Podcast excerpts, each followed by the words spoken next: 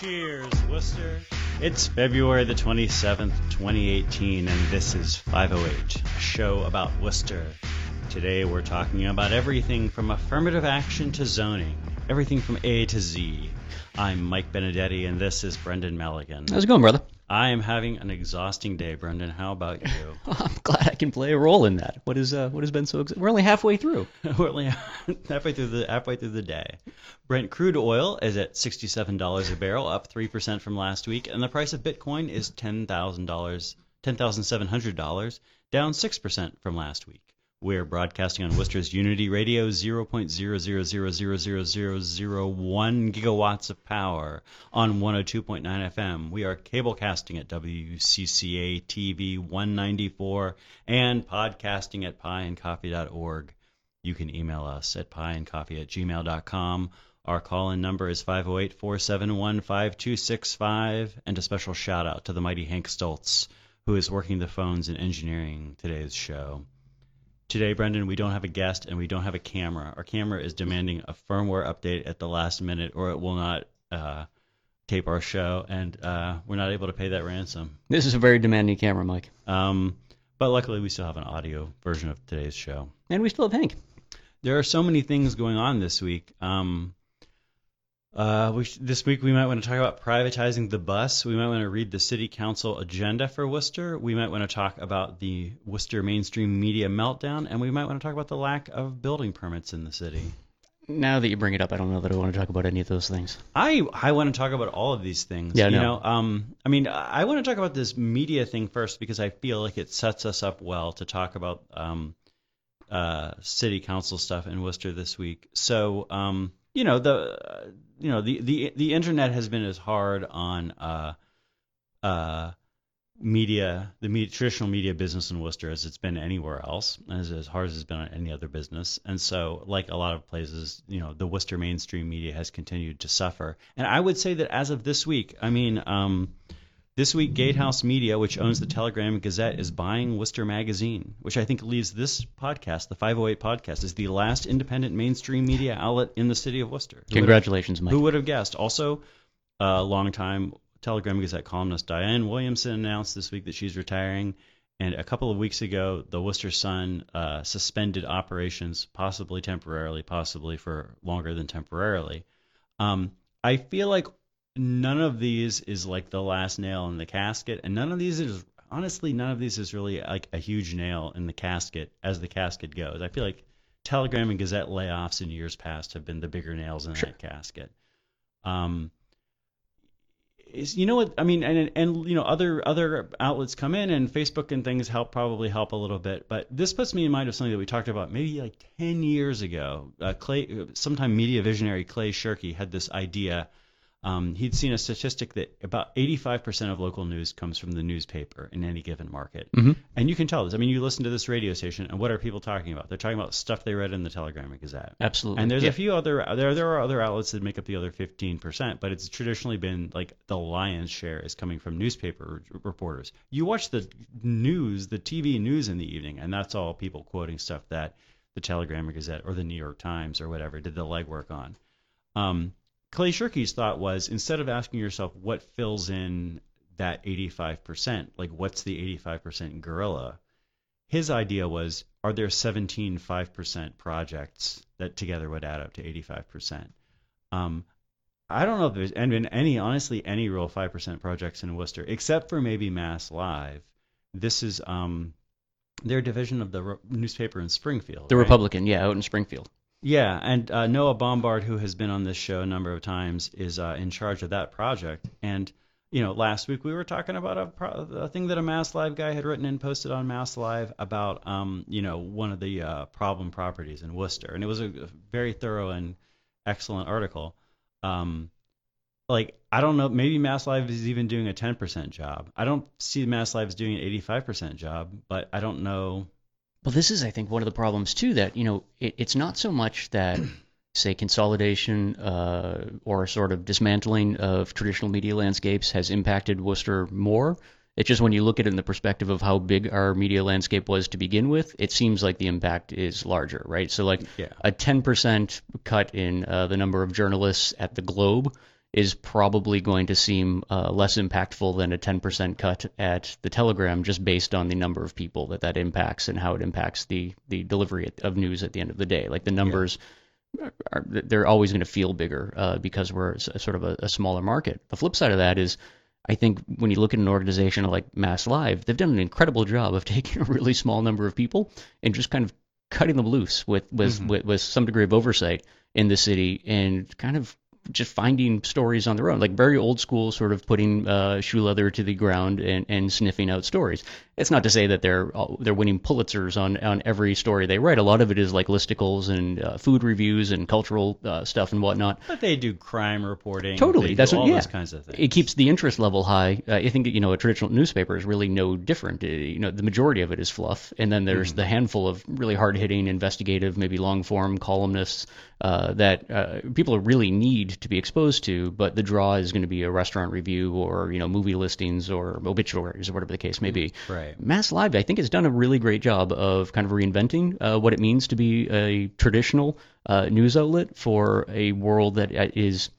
I don't want to say dominated by, but at least is leaning in the direction of online delivery is probably the more efficient way uh, to reach uh, your readers. Mm-hmm. And yeah, I mean, I, I the stuff for the Telegram, it just makes me sad at this point, right? I mean, I, I think I said to you the other day when we were first talking about this that uh, if you gave me the business plan behind like uh, Gatehouse buying Worcester Magazine, probably makes perfect sense, right? I mean, there's, I just don't know where it actually goes because the market is so small to begin with. How do you, uh, you know, how do you lose one uh, in in terms of consolidation with the other? Yeah, yeah. I mean, uh, so I guess getting getting back to city council agenda because that's really what obsesses me every week. I mean, every week I read the city council agenda on my own, and in in consultation with lots of people, write up an email and a blog post uh, that goes out to my little mailing list about the city council agenda. Um, and this is something which also, you know, the other media outlets, the Telegram always writes up something about the agenda or something on the agenda, and the other outlets, Worcester Magazine, whatever, you know, depending on how their what their staff looks like that month. Some weeks they do it and some periods of time. Some some months they do it, and some months they don't. I should say that. Um, I always sort of hope that that would grow into some kind of 5% solution, but I don't think that it has. But it has, for me, brought it's kind of an alternative to an alternative to coming on and doing a podcast or doing a radio show and saying like we're gonna spout off about stuff we read in the newspaper and just sort of rely on them to do the boring part and us to get the glory of telling you our important opinions about it. Um, to be able to do that with the city council agenda to me is interest an interesting um, variant on the on the same thing. Well, yeah, I mean, and I think you know if you ever if you look at what uh, traditional media, and I think they do a good job of covering what for the most part isn't the most exciting aspect of uh, city life, which is uh, city government, right? It, yeah. We don't necessarily have uh, the most interesting uh, body. Uh, even the, the, the structure of the body, the planning form of government, kind of limits its ability yes. to be interesting that said, I, I always thought the Telegram and Worcester Magazine mm. via, via, via Worcesteria or Nick Kotsopoulos have always done a great job of covering after the fact. But the real meat of, of any of those meetings is the agenda, which you push out. Because I, yeah, and I have to say, like, I, you know, I it's easy enough for me to bitch about people as anybody else. I have my my respect for Nick, Nick has gone has increased by leaps and bounds during the years that I've written the city council agenda thing because all these things that I used to read by him that I always felt were kind of dry or oh is this the best you can do? Now I read them and I'm like this is great. You did a good you did a terrific job with this Nick. Like you're really like thinking outside the box. You're really like digging into certain issues on an occasional basis. And like that's kind of I mean like this is where this is the kind of thing that frustrates me around say like the issue of privatizing the bus in Worcester is that I have not read anything by the Research Bureau or the Telegram where anybody sits and digs into what are the possibilities in mass transit in central Massachusetts in 2018. Whereas Nick is somebody who has not written that column yet, but if it comes out of the Telegram, it's going to come from his pen. Right. He's yeah. doing those kinds of uh, those kinds of things of really occasionally digging into some random issue that the uh, council's considering. But I think the, the the really important takeaway always needs to be, and this is where I always thought there was a lot of value in you putting out that email in advance of the council it's meeting. It's so valuable. Everybody at home, it's so valuable. Just know that. No, but, but it really is because you know if you consider what the whole role of of representative government is, right? It's to be a mouthpiece for the, the, the, the people, right? At least on on its lowest, most core, basic uh, principle how can an elected official uh, fill that role responsibly if they haven't heard from their constituency yet, and it's primarily because the constituency has no idea what they're going to be discussing at their next meeting, right? It's like a lot of these issues come up onto the the council agenda before anyone in the city really even knows they exist because uh, unless you're going digging through the city website, it's not entirely clear what the council is going to discuss from week to week. And I don't think it's honestly a conspiracy either. Sometimes No. people seem to think this that some why is the council not making it clear what they're doing? It's like they're making it abundantly clear. Right. They're just doing a million things and most of them are the same thing they did the previous week, fixing some street light or whatever. Like they're putting it out there and they're putting it out there as much as anybody could put it out there. They're not highlighting like the thing that you care about the most this week because they have no idea which thing you care about the most. But that's this week. also the sort of thing that even if it wasn't in print, because that's costly, just, just tag, uh, tagging that onto a, a traditional media outlet's uh, website, whether it be the Telegram, Worcester Magazine, Mass Live, or whatnot, making that information a little bit more public. Now the conversation uh, with elected officials has the potential to begin before it comes up on on the council Yes, floor, which yes. should be the whole point. Yes. Well, I, I tell you, Brendan, I want to read. I want to read some of the highlights from the council agenda. Um, even though I know you're against this idea, maybe I can talk you into us, us doing this. No, no, I'm excited. That you, I mean, you, and and we should just like, uh, um, you know, set this list aside and go on the digressions we need to go on because this really does cover uh, so much of the landscape of Worcester. Even if the even if the council talking about issue XYZ is not important, issue XYZ is probably important. And there probably are people who are working on issue XYZ in a uh, productive or consequential way. Mhm. Um, the first thing that I have on my list, and this is for tonight's city council meeting. It's at 6:30 tonight at City Hall. Residential zoning changes. Councilor Russell would like to change the zoning regulations for RL7 limited residence zones. Currently, you can build low-rise multifamily dwellings and single-family attached dwellings if you have a special permit. Russell's changes would make that a blanket no. You could still have things like a single-family home, attached dwelling, or a group residence. Maybe it's detached dwelling, single-family detached dwelling. I think. Uh, anyway, uh, yeah. Um, uh, Councilor Russell also has something where he would like um, he would like to encourage owner occupancy. He would like the city manager to encourage home ownership of the two and three family homes in our general residence RG5 zoned neighborhoods.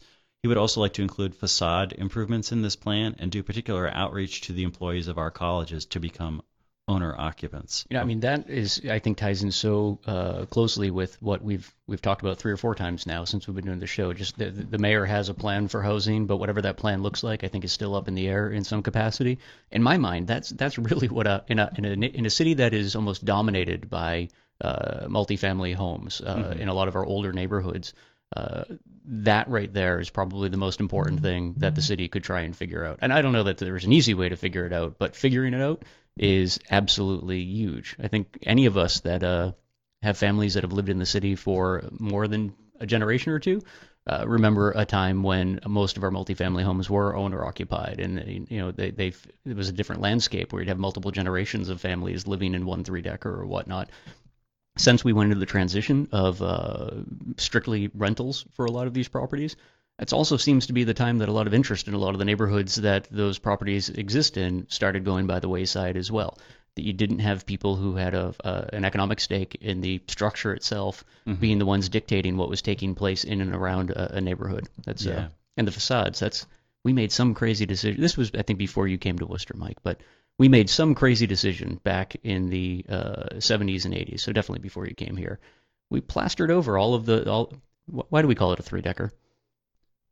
Because it has three decks. Well, yeah, but they look like the decks of a ship. If you look at like the, the ones that are still open, right? They've got that little port at the bottom where water can Right. fall down, and it kind of looks like the the side of a ship.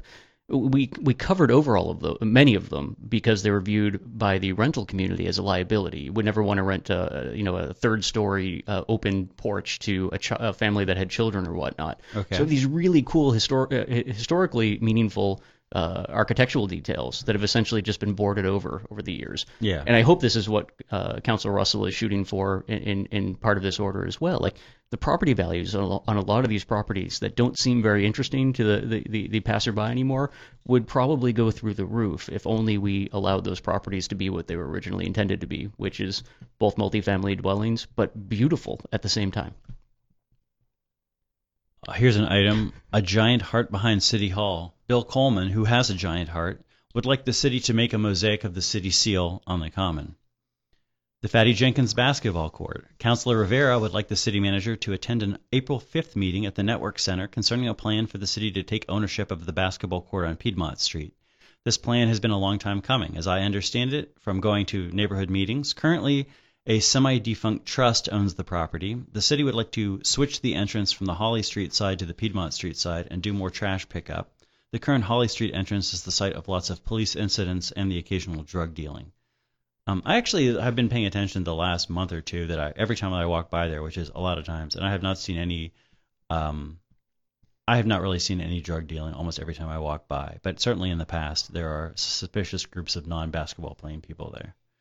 Um, I'm interested. I'm kind of interested to see how this one goes. Like, um, I mean, this is one of these things where I think I don't know that the neighborhood as a whole has had a conversation about what they want to have happen with this. I know that there are plenty of neighborhood leaders who would like to see the city take this court over, m- mainly because it's like somebody needs to do something with this court every once in a while, Yeah. like fix fences, move entrances, and it's like if it's owned by an organization that kind of doesn't exist, then like things can't happen with the basketball court.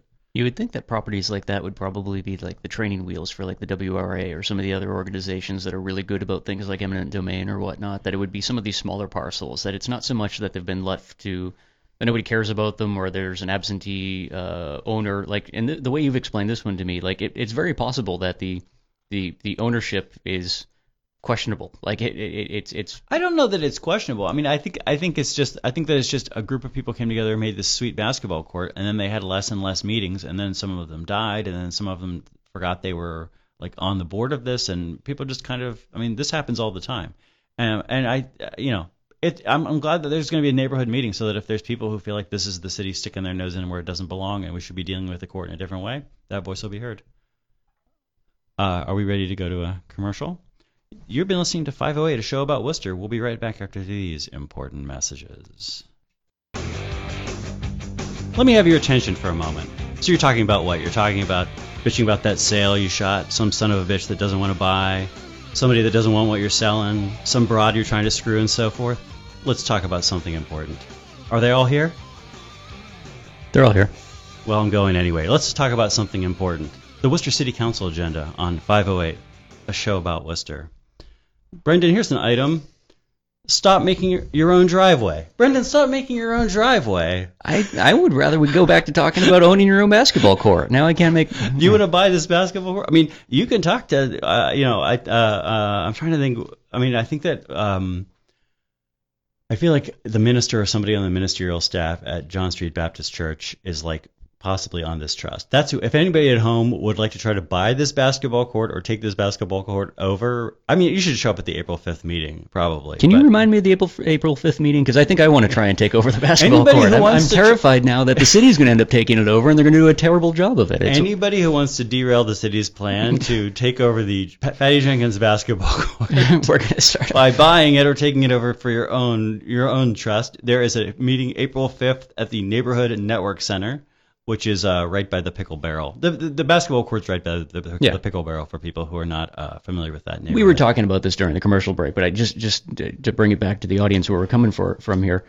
Uh, Now I'm not. uh, There's probably a short list of things that I, if if I had a bucket list of things that I'd like to own in life, uh, basketball court is on that list. But like I, I'm priced out of like Boston Garden, right? Like at this point in my Sure, life, I'm not going all in uh, on on a professional NBA basketball court. But if I could start small and and privately own a, a basketball court here in the city of Worcester, I think that might be one of the greatest things ever. I'm not going to stand in your way, but there's one thing I am going to stand in your way of. That's making your own driveway. Stop making your own driveway. Councilor Rosen wants people to stop making DIY driveways that take away curb parking and encourage people to drive back and forth over the curb. I would. Is there were there any examples of, of where this is happening? I mean, don't know because people write the people write these tiny people write these tiny tiny agenda items. You know, like um, you know, and it'll just be like you know, uh, Counselor whoever, Counselor Rogers would like the city manager to consider revisiting our situation with Holden. See, and you're like, what situation with Holden? What? You, that's all that it is. I know you're making light here, but I got to be honest with you. This this this is one of them. this actually has me nervous. Like, so I live. You you've been to my house before. I have a shared driveway with my neighbor. but you, so, but you're not. You, do you have curb parking Uh, on that street? Not yes. I mean, technically yes. dur- During the uh, is there is there a legal curb cut? For the shared driveway, but so That's me- all. That's I- all Gary cares about. I know, but so here's my point. I don't like the idea of a shared driveway. If I ever wanted to sell my house, Well, don't It make would your driveway. well, this is what I've actually been trying to get a straight answer from, and maybe this is this is actually the problem here, right? I've been trying to get a straight answer from the DPW for about ten years now as to what the process of creating your own driveway is, right? Because like Uh huh. I, I, I love my neighbor, but the idea of having to shoehorn cars around and whatnot becomes kind of a pain. Ever, You so- it would be nice to just maybe have a little dirt strip between the two. no, I just. I just want to create my own driveway in front of the house as opposed to uh, uh, you know next you to the house. do want to create your own I, driveway. but I, I want to do so the right way. Well- it turns out that it doesn't seem like there's a, an easy to follow process in the city of Worcester for making your own driveway or making a driveway. Not like so. I, I would assume that a lot of people are taking this upon themselves because they too cannot get a straight answer. Like they need well. I'll tell you, and all these people tonight is the night. You should show up to the Worcester City Council meeting, 6:30. This week it's at the Levi Lincoln Room on the third floor of City Hall. bring not- your not shovels and pickaxes and whatever else it is Bring you use to make your, uh, own your, driveways. Your signs saying, you know, driveways now, and stand up and speak and t- share your pain with the whole the whole community. Mike, I'm being told from the other side of the desk that we have a caller. Okay, caller, hello. Hello, caller. I can So hear you. So what's wrong with driveways? What is wrong with driveways? Are you asking why Gary Rosen is against anyone having a driveway in the city of Worcester? No, actually, I'll explain what he's actually trying to do. Yes, if please. you were to go down June Street, Uh-huh. a lot of the houses, uh, people are just driving up on the, the front lawn. Yeah, yeah. So they create their own driveway in front of their houses, and Gary doesn't feel that's an appropriate use of someone's personal property, which I'm dead set against. Gary may not like the look of it, but I'm not sure who Gary or the city government is to tell you what you can and can't do. I'm going to go out on a limb here. driveways. And, is this Q? Uh, Is this, Yes. is this, Yeah, is okay, this no, hey, somebody with a one-letter name? You We, don't have we to just say haven't seen each other in a, in a while, and it's it's nice to hear your voice and, and, and on both the radio and in person. You know, it, it's funny though. I don't know if you heard what Mike and I were just talking about before you called in. It's I've actually been trying to create like get uh, permitting for an actual driveway to replace my shared driveway, and it's I don't even know. Uh, you know, I, I'm wondering if people are trying to do that sort of thing because they can't figure out their own parking situations because the city doesn't seem to have a, a, a straightforward roadmap for such a thing. No, there's no process. There's there's no plan in, in place, and they're kind of winging it. Um, kind of like what they're doing with the uh, retail marijuana. You know, they're imposing restrictions on a legal substance that they wouldn't dare propose on alcohol to home breweries, to know private breweries, to the VFW private clubs. I mean, it seems like they uh, are going to do anything that they can uh, to you know to stifle growth in a legal burgeoning industry. And again, it looks like the city's behind the times on this and on the wrong side of history. But We're I don't. I, I digress. I didn't mean Yes. to. Well, th- I thank I, you. I, don't want to change it. Thank you, thank you for your call. I really appreciate it. This is the first, le- not well, I wouldn't say legitimate, the first, the first call that involves sentences that we've had on this show. So I really appreciate that. That was fantastic. Brendan, I want to stop talking about driveways and uh, and, and marijuana for just one second and say let's use the Lincoln Square Tunnel more. You know, Gary Rosen had a real time on the council. I first of all, I love Gary Rosen and I hug him every time I see him. He had a real time when he was just doing whatever. He just you would read the agenda and there was not a big Gary Rosen signature across the agenda. Yeah. And now we're back to Gary Rosen just being like, what what are some things that I could get on the agenda that would be Back in the big leagues, right? I mean, it, it's all those rubber sidewalks, rats in the mall. This is the old Gary Rosen that we know and love. Uh, What are we doing in the Lincoln Tunnel? Councilor Rosen wants to know if we can reroute Lincoln Square Tunnel so we can Lincoln Square traffic so we can make better use of the tunnel in Lincoln Square. Hmm. Uh, he would also like where, to. where would you reroute it to? Brendan, this is one which is probably we're we're going to a break here in about two seconds. Um, is there any of this this brief? Councilor Lukes would like us to fly some flags downtown representing the diversity of the city's population. And with that, we're going to go to a commercial break. These are very important messages. Please stay, stay by, and we will be back talking about um, driveway freedom, drug legalization, etc. after these important messages. This is the water, and this is the well. Drink full and descend. The horse is the white of the eye, and dark within. And this is Brendan Melican. Hi, Brendan. How's it going, Mike? And this is Michael Benedetti. and this is 508 Worcester's Libertarian Voice, a weekly radio show. We're just we're just sitting here being cool in our own house, talking about the Worcester City Council agenda. Brendan during the break there was um, saying that I think I think I may have described this last agenda item in a confusing way. The idea is to uh, have a better traffic pattern in Lincoln Square, Mm. And that maybe uh, like that that tunnel could be incorporated as a big part of that better pa- traffic pattern. I wish them well. Uh, yeah, I feel like all these things are like, yeah, I don't know if there's, I don't know if there's good solutions or not. Here's one: let's privatize the bus. Councillor Rosen, yes, would like to get a private bus company to provide unsubsidized service to part of the city, so the WRTA can make better use of its resources in the rest of the city.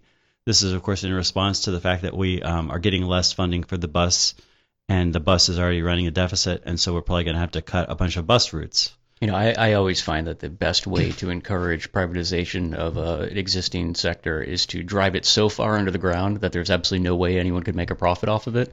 And then the people that are looking for investment opportunities just tend to come running out of the woodwork, right? What what does it look like when you have a private bus service servicing part of a city? I think we call those taxis mostly. I mean, I, I mean, are we talking about like shuttles? Or, I mean, I literally, I don't know that I've ever. I mean, obviously, I, uh, uh, you know, other cities in other parts of the world, we all know about the the, the great and multi-layered and bizarre transit options that you have available. I, in the United States, I don't know that I've ever have I ever taken a private.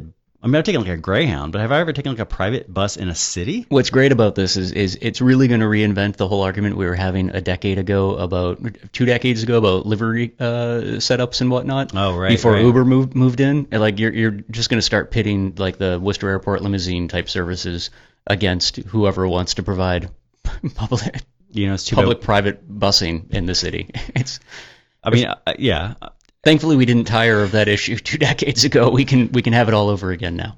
Um, Councillor Wally would like the manager to devise, devise a plan to resolve problems with Patch Reservoir, such as water quality and access. He would also like the abutting piece of property moved under control of the Conservation Commission. Councillor Rivera, and I believe also Councillor King, would like the manager to update our affirmative action policies and affirmative action hiring policies to do a better job ensuring equity. Activists are planning to rally at tonight's meeting around this item. Do you have anything to say about affirmative action? I would like you to double back to you. You mentioned it before the break. Councilor Lukes wanted to hang flags everywhere. What Oh was that all right? Councilor. So flags of diversity. Councilor Lukes would like, to, like us to fly some flags downtown, quote, representing the diversity of the city's population, end quote. So when I was at Forest Grove Middle School, Yeah. um, I believe it was Forest Grove. It might have actually been Doherty. I, I can't remember, Okay. but it was sometime in the '90s. That whole Sure. period is rather hazy to me, for a variety of reasons. The um, one principal I had actually did that one year, uh, and it became a fixture in the school where every flag representing every country for every point of origin for every student in the school Uh-huh. was hung from the ceilings on the main level. Yeah. It was actually one of the coolest things I remember seeing. I mean, at the time, I think it was a little uh, disorienting because there was just so many flags and colors everywhere and whatnot. And I mean, Yeah. a lot of them had, as a kid, I'd never seen before. But the exposure was incredible, and I, I think it was one of the most. Uh, again, this is early '90s. It was probably one of the most impressive visual displays of just how diverse the city of Worcester is. I don't know. This is another item where it's just literally this on a piece of paper, and no, there's no diagram, there's no full color thing of the flags. Is this going to be like, like I don't know if this is going to be like that, like a bunch of national flags? Is this going to be the kind of like the thing where somebody has a flag thing on the front of their house, and like every season or every holiday they have their turkey flag, their Halloween flag, their Valentine's Yeah, so- Day flag, and we're gonna have like the whatever flag that you know, Uh, Well, this is what I'm thinking here. Is that North I Dakota wonder. flag, South Dakota flag. Does Councilor Lukes realize just how diverse the city is? Because I mean, this was a large How school that was. This I- could be great. I'm I'm 100 percent in favor of this. I just don't know Why where you're going to put them. I, I, Why I, not? I, I'm hoping, I'm, I'm looking forward to her item becoming one where we realize there's only enough room to put like flag stickers on all the light poles, That and then it becomes good. into a whole other thing where we, we can't allow stickers and signs on the poles, and yeah, You know, flags everywhere. I don't know. There's Yeah. so many flags. I don't know. It's great. Um, the ne- literally the next item on the agenda is shutting down group homes. Councillor Lukes again would like a report on quote any and all public licenses, certifications, notices, etc. that are required of our group homes, shelters, and sober houses. This ties in with the years-long quest of the council to find some way to get council control over such establishments, which are otherwise protected by state and not local law. This is one of these things like these agenda items around changing our recycling bins that I'm not sure why it's on the agenda because I feel like half the time there's something like this on the agenda and again I just wonder like is this the consequential one, or is this one of the 95% of them that are inconsequential? I think we need to start. A, I don't know. A spreadsheet uh, keeping track of whenever Councillor Lukes has a item, an agenda item that could potentially be per- perceived as kind of being a jerk. Mm-hmm. Um, is there also an agenda item that is like a really awesome thing, right? Because I'm still hung up on this flag thing and trying to envision Yeah. all of downtown Worcester just covered with these amazing I mean, fla- think of- hundreds of flags. Yeah, exactly. And I we mean, just glossed right over the fact that she wants to shut down group homes for people in need and crisis. It's and just sort of funny that they're back to back on the agenda. I mean, I mean, you know, and and this is not again. This is a, this is just asking for a report. So this is again one of the many. I mean, and I, Connie is not the one only one who does this. These great passive aggressive. You know, council That's items. why we need a you're like. I mm. would like a report on such and such a topic. Not that I'm taking a position. Not that I want the city to crack down on it. I may say that at a later time, but right now, I just want to know more about it. I'm just curious to know about group homes, Brendan. we, we only need to get rid of the group homes because the plan is to build re- reconstruct the Epcot Center and the It's a Small World ride in downtown Worcester, and we just need the space. That's all. 65 Kenwood Avenue. Councilor Mero Carlson would like an official report on code violations for 65 Kenwood Avenue. I just mentioned this one because it's been some time since complaints about a specific address surfaced at a council meeting. I I don't know anything about I've never been invited to a party at Yeah. six, that, that address, so yeah. Hats and gloves f- for the homeless. Councilor Bergman would like the city to buy hats and gloves for the homeless next winter. I'm not sure what prompted this item. There are, of course, considerable efforts among the public to take care of this need every winter. Yeah, I don't know. Yeah, I don't know. I don't know why this is on the agenda. I think this goes right back to what we were talking about the basketball court. I'm not convinced that the DPW is, is the Parks Department is where we want this basketball court to uh, to, to lie. I don't know that I want uh, the city council in charge of uh, buying hats and gloves for the homeless. They'd end up making a bulk purchase of finger, Councilor- fingerless Councilor Berg- gloves. Councilor Bergman's a reasonably stylish individual, though. I feel like as far as hat and glove decisions, he'd be all right. This is kind of where, where the problem lies, though. I, I don't think we're looking to make fashion statements here. I think we're looking we for. Should. Uh, we know- should. We could have hats and gloves that have the national emblems of every country in Worcester, and then we don't have to kick the homeless people out of Worcester, or because the homeless people can be the flags. the flags. Oh, Everything comes together. Worcester is a great. I love Worcester. We're an innovative, innovation hub. Holden, stop polluting Indian Lake. Councilor Rose would like the city's lawyer to figure out if we can stop, quote, fertilizer and nutrient runoff that is entering Indian Lake from the town of Holden. how is that possible? I mean, I know it's possible, but it's it's it, isn't there a lot of Worcester that has to work its way through through before it gets into Holden? Uh, or is there a, tr- a tributary that they're talking about? It's not just like know. rolling over the I mean, I'm sure that it's a, I'm sure that it gets into little streams and things Yeah. at some point. I mean, and our water, all not all of our water comes from Holden, but much of our city water comes from Holden. So there's certainly up watershed from the city of Worcester. As long as we have an opportunity to shame Holden for bad behavior.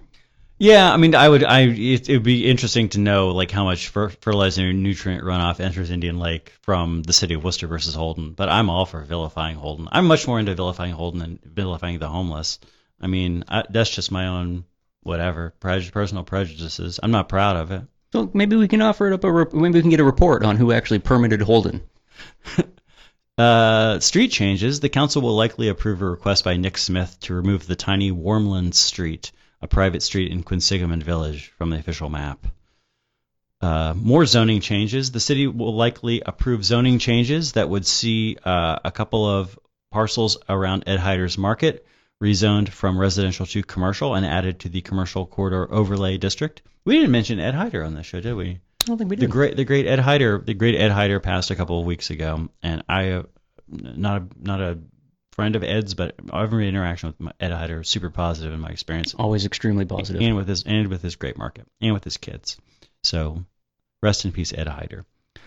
Um, the council will also likely approve cleaning up the zoning of 127 Cambridge Street to make all of it business limited, and will likely approve rezoning every parcel at 7 Brookfield Street to make it uniformly general residence. These are these interesting things. These remind me of these things that I become more privy to at these neighborhood meetings too, of um, just like how much of the business of the council and city government is saying like for some weird historical reason, you know, my house is in two different zones and I want to fix something and now I realize I'm not in compliance with the law.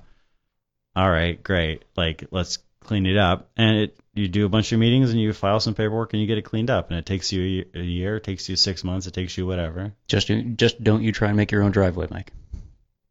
you know what? You're really you're really pushing it, Brendan. You're really getting into some some issues that are going to cause a lot of bad blood here on this driveway stuff. Uh, marijuana zoning. The city manager would like to keep marijuana establishments out of residential areas and away from schools. They could be allowed in business or manufacturing areas with a permit. And the great Nick Kotsopoulos has an article in the Telegram and Gazette about the marijuana zoning package. Can there be private marijuana clubs? The council approved last week, though it was not previously on the agenda, a request from Councillor Lukes for details on the legal status of private marijuana clubs in Worcester. As it happens, yesterday the State Cannabis Control Commission touched on social clubs for weed. However, they didn't do anything.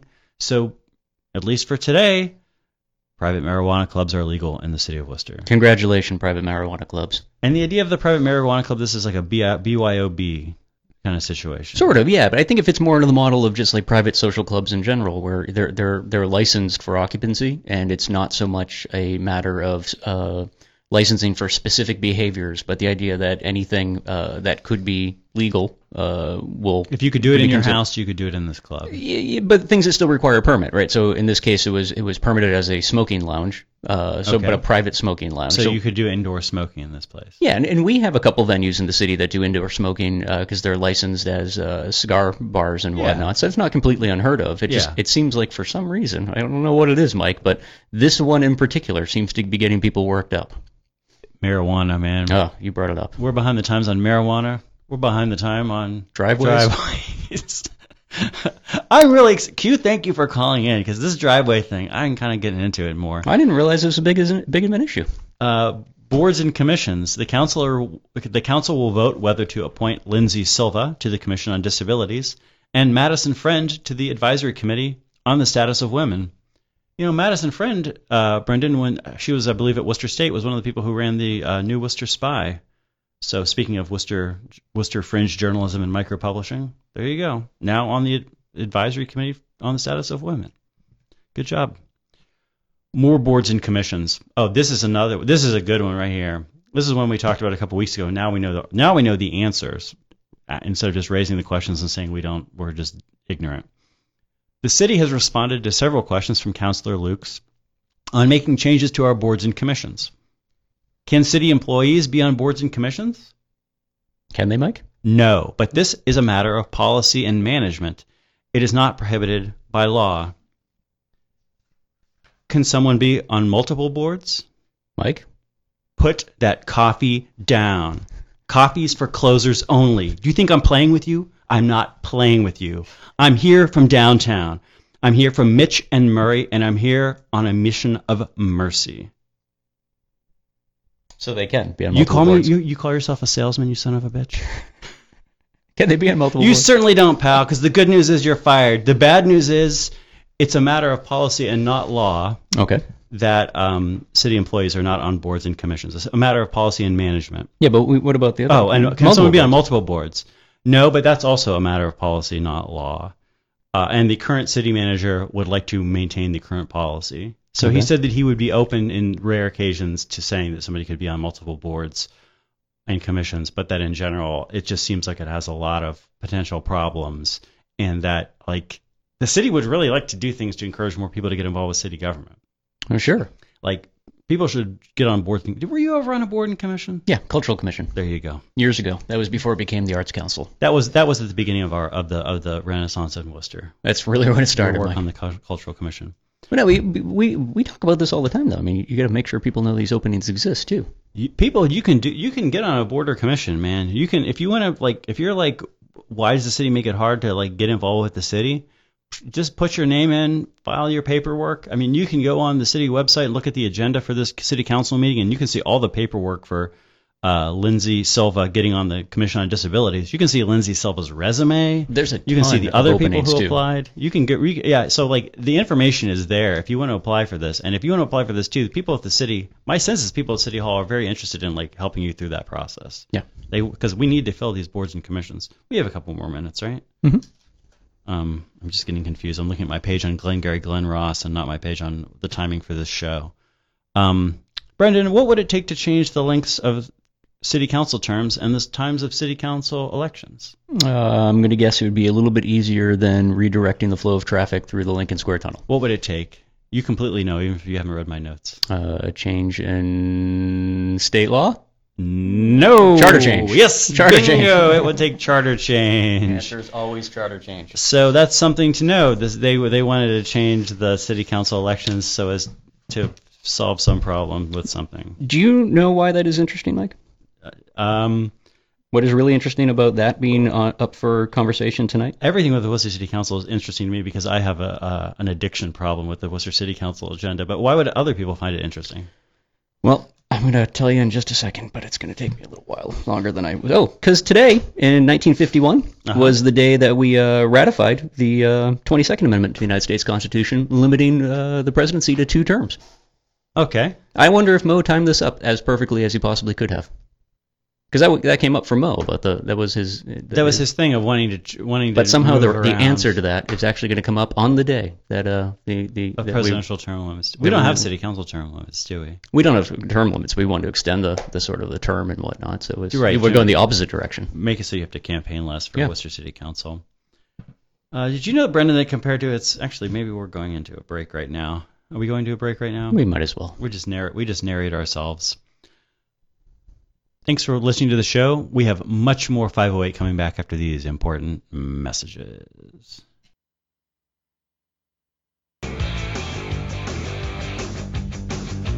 Thrill of a lifetime. Get your tickets and come in. Killers of the Amazon.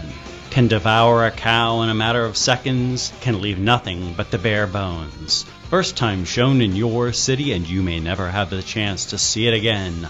Alive, alive, alive. The Deadly Piranhas. $10,000 reward, if not absolutely alive. Never before shown, and you may never again have the chance to see it again. The most terrifying flesh eaters from the deep.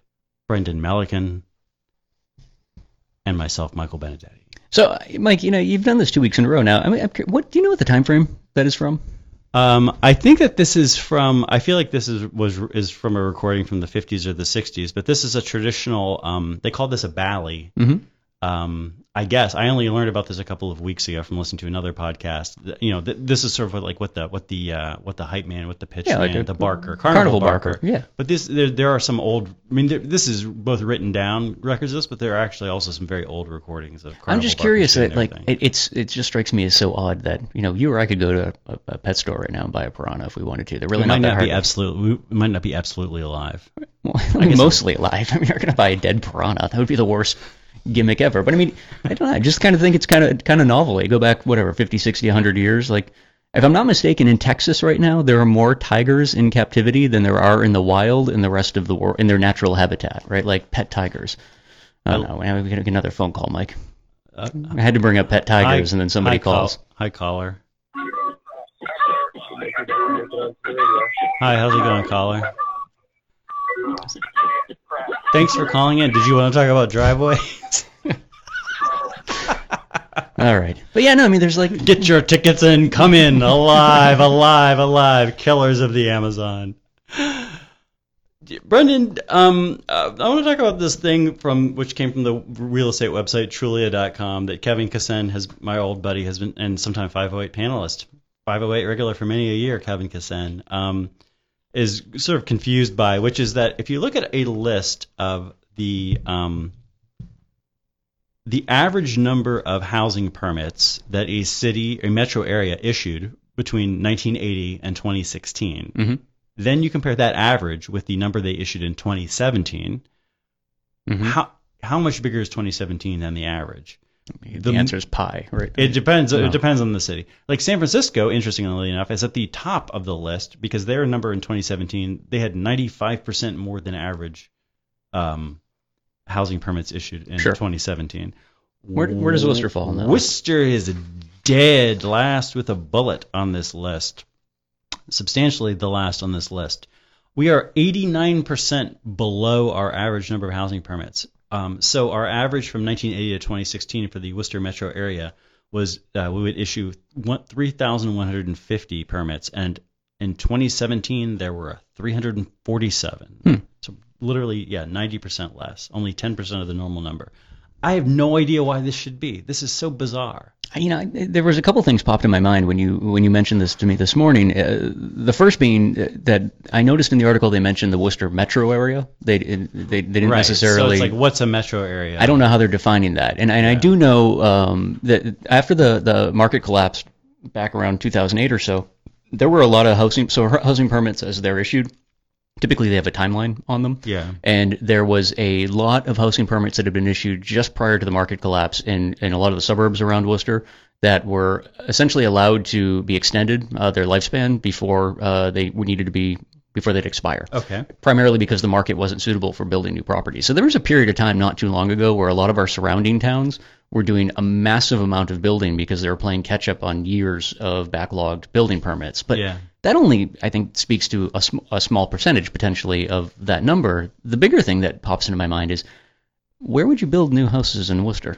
Like, unless you're building up and you're doing skyscrapers, and we're clearly not doing that, we don't have a lot of developable space I in mean, the city. I, I, look at so something like, for example, the old um, Osgood Bradley building and turning that into apartments, which has just happened, right? I mean, doesn't that count as like a lot of housing permits? I don't know because that was like a uh, that was like a building that was not being used, and then it suddenly has a ton of apartments. is it, I don't I honestly don't know about how those are those are the permits are issued though. Like, do you get one occupancy permit for that building, or do you get uh, an like- occupancy permit for every every? I feel like this is a theology podcast because we're just talking about things where we're like, we really just don't know. We can never, we can never Sam know. Harrison, we need him. We can never know. How can there be how can there be suffering if there's a good God? Ultimately, we can never understand. How can Worcester be the dead last in number of permits That is based pretty on whatever grim, percentage? That- We'll- yeah. We could never know. We would have to look up a number that's not on our sheet of paper.